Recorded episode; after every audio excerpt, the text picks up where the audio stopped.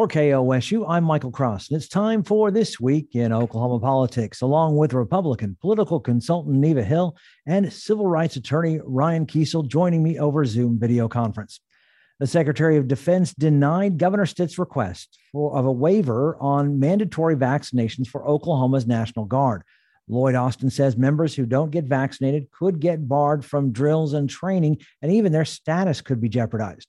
This is just the latest in the battle as Governor Stitt contends he is the commander in chief of the Oklahoma Guard. Neva, what do you think is next for Stitt here?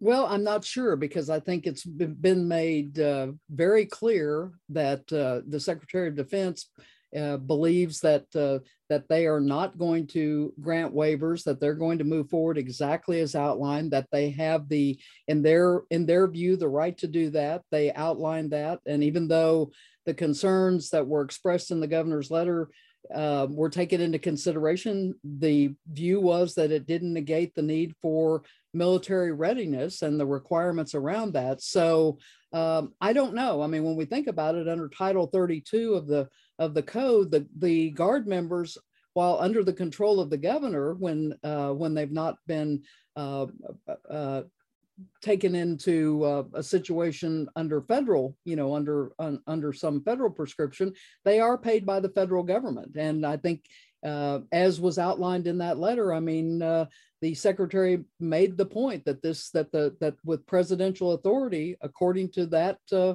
uh, according to those uh, prescriptions, that the regulations and orders uh, they can enforce. So uh, the big question will be the, what is the impact on the actual guard members here in Oklahoma? Do they lose pay? Is there something that will happen in terms of uh, um, of, of, some sort of action based upon not uh, doing what has been prescribed to do? Lots of questions, and I don't know uh, at this point. We'll just have to see how it continues to unfold. Ryan, well, you know, I think let's, and everybody's going to hate me for this. The people are throwing things at their radio, but let's fast forward to January 2024. Governor Stitt is in Iowa and he's on a debate stage uh, with, uh, you know, a dozen other candidates running for president uh, for the Republican nomination. And he's going to say he was the only governor, Republican or Democrat, the only governor uh, that you know had the guts to stand up to the Department of Defense. Um, now, the way I see that is that it could go the exact opposite way, and that this may be a bridge too far uh, in the governor's politics around COVID. Um, because the fact is, is that no other governor, Republican or Democrat, have asked for this waiver. Um, and I think that the reason is is clear.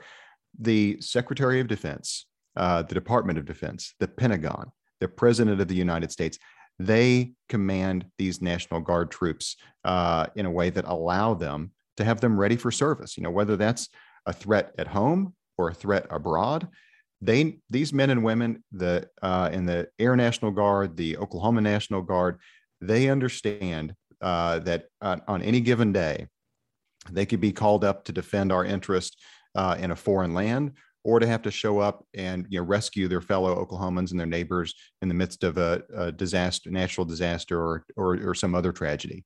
Um, you know, I think that the signal that the governor is sending here, uh, or ought to be sending to Oklahoma National Guard soldiers, is that the vaccine is hands down the very best way to protect uh, yourself against COVID. It's the it's a very simple step for these it's a simple step that the governor took uh, for these soldiers these soldiers and airmen and women to be ready. Um, and instead the governor seems to be inviting insubordination uh, and casting doubts about the chain of command. Um, you know you know frankly I, I think that the soldiers that rely on the governor's promise that he has their back here um, are uh, the governor he may he may you know fully intend to back that promise up. I just don't think he's going to be able to. And frankly i think that the politics of this shouldn't get in the way. I mean politics goes into where we send our men and women in uniform. They shouldn't go into whether or not those men and women are ready to go when we call them. Well and it's interesting too. I mean defense secretary austin i mean made it very clear that the repercussions and consequences would be felt on the individual level. And when we look at that, I mean, as we've talked about before on the program a couple of weeks ago, the uh, by the National Guard's own numbers, the Air National Guard had 89% of its members already fully vaccinated. It's the it's the Army National Guard where the number is much lower, about 40%, I think it was, that were fully vaccinated. So uh, we'll just have to see, as you say, Ryan. I mean, uh, we don't know what the answers are, but it's pretty clear that the that the uh, Pentagon has a very strong uh, opinion on this, and we'll see how they exercise it moving forward. A federal judge has halted vaccine mandates for healthcare workers at facilities getting Medicaid and Medicare funding. The court says the requirement might be unconstitutional, so the injunction is in place while it's getting challenged. The news was greeted with celebration from Governor Stitt and Attorney General John O'Connor, who had joined 14 other states in the lawsuit. Ryan, what are your thoughts on this decision? Well, you know, I think that my thoughts aren't far off from where even the the judge in this case uh, um, landed, and that's this isn't going to end with with one federal district court. Um, in fact, this is the the second case in which a federal district court has considered vaccine mandates. These are ultimately going to be questions that end up in front of the United States Supreme Court. Um, the judge in this case even said that you know this you know if there's going to be a vaccine mandate that's um, uh, that you condition federal funds for Medicare and Medicaid recipients on, then uh, Congress needs to do that. And he, he said even then he wasn't sure that it would be constitutional. I think that if Congress did it, it would it would almost uh, assuredly be constitutional. I think that even under the existing protocols, the federal government has an interest, uh, a very strong interest in the in ensuring that when they deliver these funds to uh, nursing homes and hospitals around the nation, um, that they that those hospitals and nursing homes adhere to some bare minimum standards of, of care uh, and of public health and public safety. Vaccines aren't brand new. I mean, the idea that uh, this is the first vaccine requirement or mandate. I mean, we just we certainly haven't. Uh, we've been through this before. And if you work in the healthcare industry, especially if you're working in these nursing homes, um, you know, then your ability to contract the uh, virus or to spread it is much higher in a, in a very vulnerable, a vulnerable population. And you can argue whether or not the mandates are the most effective way to get people uh, vaccinated. Um, but I think that ultimately, what we'll begin to see is that circuit courts are going to begin to split on this issue. It'll go to the Supreme Court, and they're going to have to answer the question of whether or not the federal government has that authority. I think that they do, uh, but we're a long ways from a, a definitive answer. Neva. I think that's right. We are a long ways away. I think it will go to the U.S. Supreme Court. I think what it did do was uh, uh, this preliminary injunction halted the plans that would have gone into effect nationwide next week. So, for 17 million healthcare workers across the country, I mean, it puts this question on hold. And, you know, even the judge in his decision said that uh, it was a matter, while it would ultimately, as we've said, be decided by a higher court, that it did preserve the status quo in this case, meaning that uh, the liberty interest of the unvaccinated required nothing less. So I think I think it was a uh, a thoughtful decision by this uh, Louisiana federal judge. Um, we'll see going forward how quickly, uh, given the fact that, as you as you said, Brian, I mean, 14 states suing the Biden administration uh, over over over this. Um, we'll just have to see. But clearly, it's going to go into next year and uh, be quite some time before we have a final resolution. It's it's really regrettable though that we've ended up in this situation where we're not really even talking. Yeah, you know, we're almost to the point now where Governor Stitt, who early on had been an advocate for the vaccine, um, you know, got his vaccine publicly at a time whenever there was a lot of skepticism, especially among his political base uh, in the state of Oklahoma. And I think that that was an important thing for the governor to do. But now we've become entrenched in this politics of, of mandate versus no mandate, mask versus no mask, you know, and what we haven't heard the governor say is go get your vaccine. Everybody should be going to get their vaccine. And if he is saying that, um, I, you know, my apologies if he's if he is saying that, but it's being drowned out by this other conversation uh, around mandates. And I'm sure the governor would say that's Biden's fault. I'm sure Biden would say that's uh, folks like Governor Stitt's fault. But the regrettable situation that we're all in right now is that um, we're not seeing our leaders come together and say, go get your vaccine. And that's the one thing that we can do that can make us uh, all safer. What we're also not seeing, and, and, and I think everyone recognizes, is that nationwide, we are suffering from a shortage of healthcare workers and and um, the, the whole vaccination requirement question has only uh, you know only caused you know uh, more pressure on that situation. It's worsened, you know, staffing and in, uh, you know, in, in, our healthcare facilities across the country and here in Oklahoma as well. So uh, it it does uh, it does beg the question of getting getting this moved through the legal process as uh, as quickly as possible. And we know quickly when we start talking about legal matters in courts is a misnomer, but we do need to move forward so that there the uncertainty of this uh, gets resolved uh, absolutely as early as possible. Oklahoma County moves one step closer to getting a new jail. The Oklahoma County Jail Trust approved recommendations to build a new facility within 10 minutes of downtown Oklahoma City. The recommendations would also require approval from the county commissioner and ultimately voters. Neva, do you see a new jail as a possibility? I think it is a possibility. I mean, certainly the conversation is uh, as serious as it's ever been. I mean, this is uh, for the first time really in 30 years. I mean, we have now uh, a developed plan for a better facility, new facility, whatever that happens to be. Uh, this particular advisory uh, council has come up with something uh, to accomplish that without new taxes, which has been one of the kind of the, the sticking points in, in conversations up, uh, you know, from uh, from the beginning is that uh, would taxpayers be interested in, you know, raising taxes for a new jail? And the appetite for that has not been there.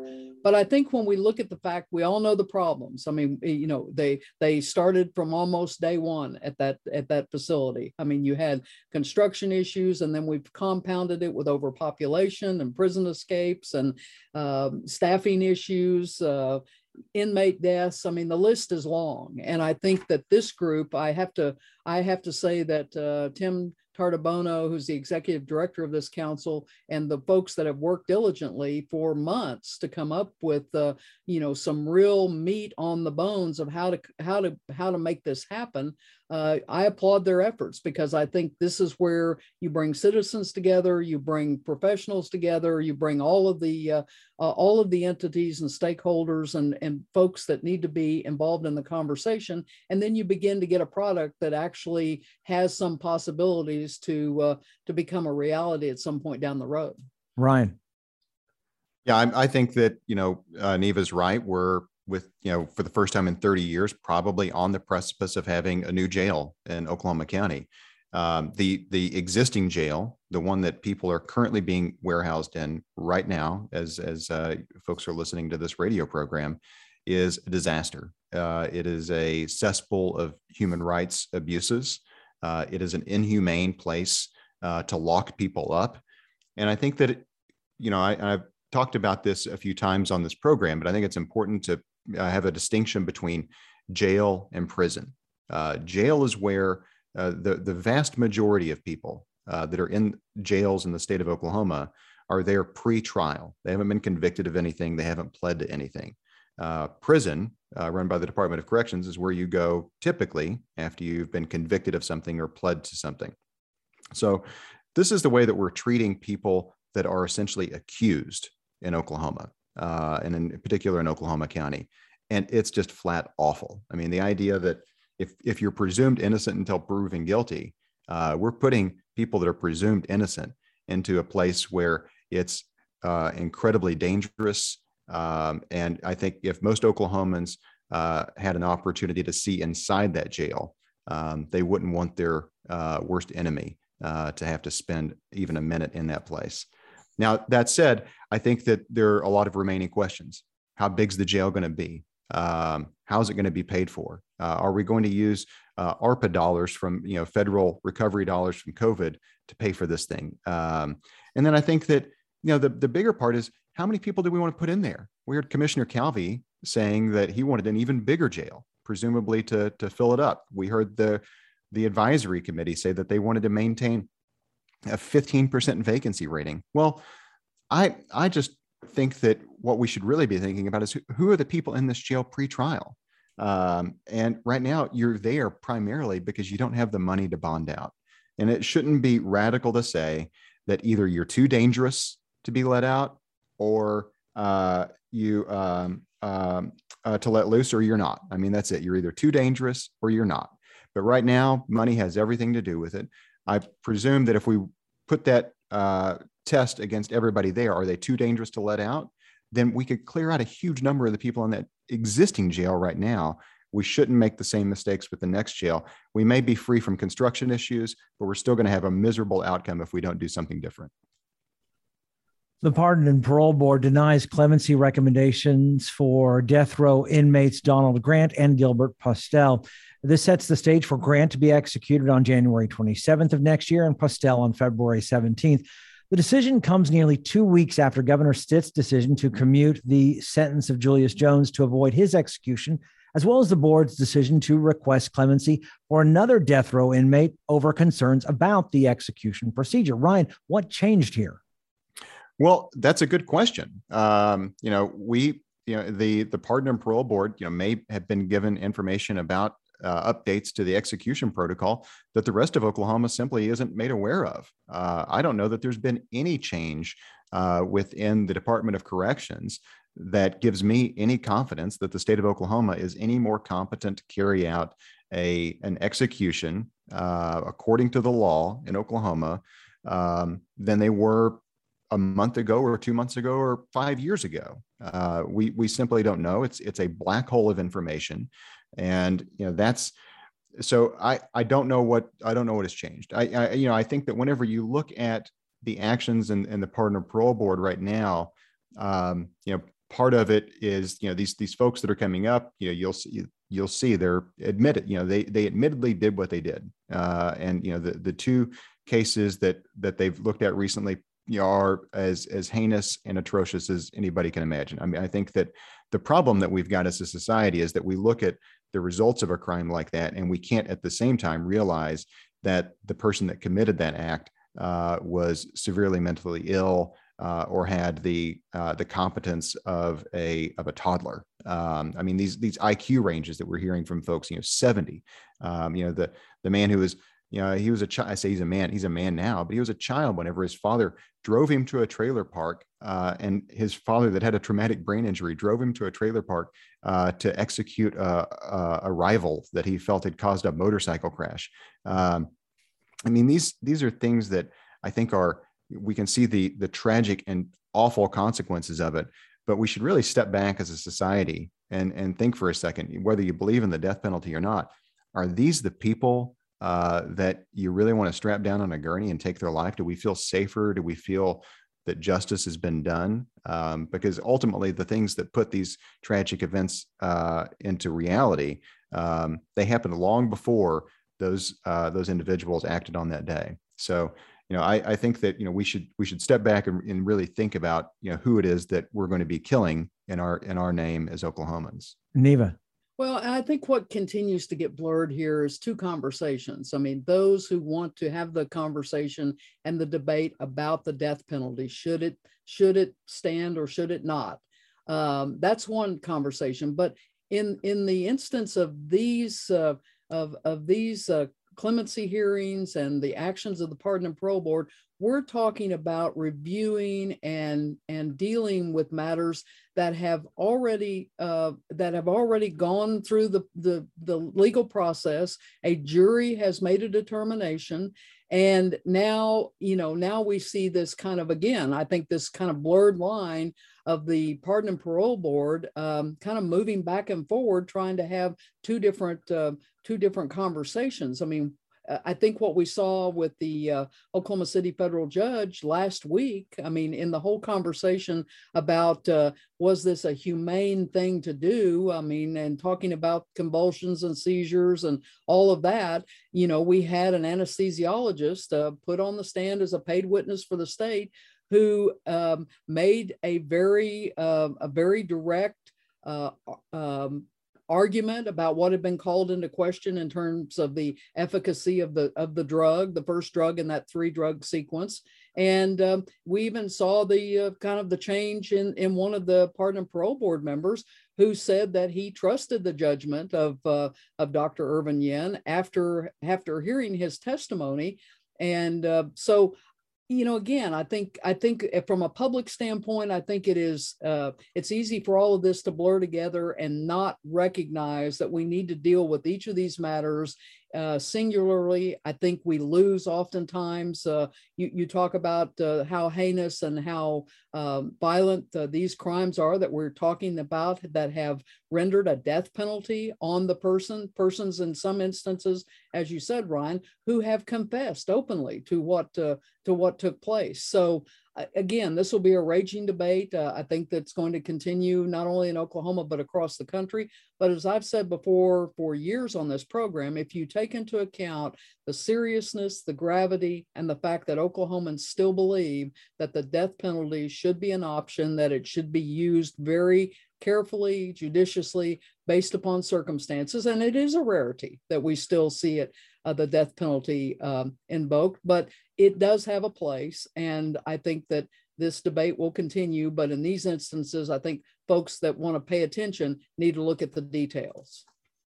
In the case of Donald Grant, his uh, his uh, IQ was supposed to be very low. He is considered mentally ill. I Ryan, correct me if I'm wrong, but didn't the Supreme Court make a decision that you couldn't execute someone of that level? That's something in the past I don't don't quite remember, but isn't that the case? Yeah. So there, I mean, there is a prohibition, um, but that that but the level of competency that an individual has to demonstrate in order for the state to constitutionally put them to death is very minimal. Uh, I mean, it's it's it's very very minimal. So I mean the you know in, in these instances and you know and i think that you know we've we do see the randomness of the application of the death penalty as you know neva said that it was rare. I, would say that it's random. And i think that the randomness you know really undercuts uh, a lot of what we uh, what we're trying to accomplish here. I mean if the idea of the death penalty is to to be a deterrent or to you know be a signal of like you this is a line as a society we do not want you to cross. And if you do we're going to take your life. I mean we can see that um, your your zip code has as much to do with whether or not you get the death penalty as a particular crime. And i think that that randomness in and of itself you know speaks to how it's arbitrarily applied and how those arbitrary factors can you know often be uh, colored by things like race and gender and, and income level. And ultimately the the idea that if we met these people that are functioning at a 65 70 iq level um, you know you know do you do you think of them as as competent? I mean obviously they convinced a jury that they were uh, back whenever they were convicted but i think that that's where the pardon and parole board has an opportunity to step in and say this this just isn't right. This doesn't serve justice in oklahoma. You know, I think to say though randomness when you, it undercuts the whole jury process. I mean, a jury in this instance, in this particular case that we're talking about, where it was not only this individual, but his brother and his father that murdered uh, violently, viciously uh, four, four individuals. Um, I mean, you have to take into account the facts of the of the and the circumstances that are laid out in a jury trial and a jury deliberating and coming to a conclusion what they believe is uh, you know is the right uh, decision in, in each individual case. And I think to blanket this and just try to minimize these individual cases is tragic, particularly for the families and the victims uh, of these of these uh, uh crimes that have been committed, particularly the ones that are as heinous as we're talking about with the ones that have been in in in uh, been covered lately and have been at the forefront of what the pardon and parole board has been dealing with. Right. And meanwhile, and, and just, but just to be clear, when I say random, I, I mean um, because I, I don't want to, you know, uh, you know, cast doubt on the jury process. But uh, when I say random, what I'm talking about there is a when prosecutors seek a death sentence uh, in a particular case. That's that's where I see the the randomness come into play.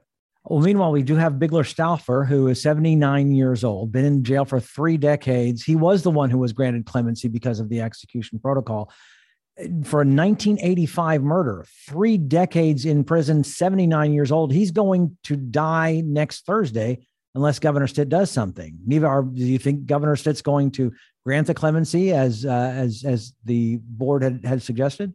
I wouldn't I wouldn't venture to make a comment on mm. what the governor might do. I, I, have no no idea, no indication. But again, it's a process. I hmm. mean, we're in a process. The governor is now part of that process. He will be tasked with making a decision that he alone uh, can make. And I think we just have to. Uh, I think we just have to watch these things as they uh, roll out and uh, and and see how it takes place. So um, it will be it will be another case where there is a lot of attention on it. A lot of folks on all sides uh, very interested in seeing what comes to pass. And Ryan, your thoughts on Big Bigler Stouffer again, 79 years old, going to be put to death next Thursday? I, you know, I, I don't imagine that the governor is going to grant him any sort of clemency. I think that um, the only thing at this point standing between uh, Bigler and, and the death uh, and the carrying out of his death sentence uh, would be the intervention of a federal court. But you know what we've seen in the last uh, month or so from federal courts, that doesn't seem likely either. Ryan and Neva's comments do not necessarily reflect the views of KOSU, its staff, or management. Programs like this are made possible through support from KOSU members who are listeners like you. Consider a gift to KOSU in support of This Week in Oklahoma Politics at kosu.org.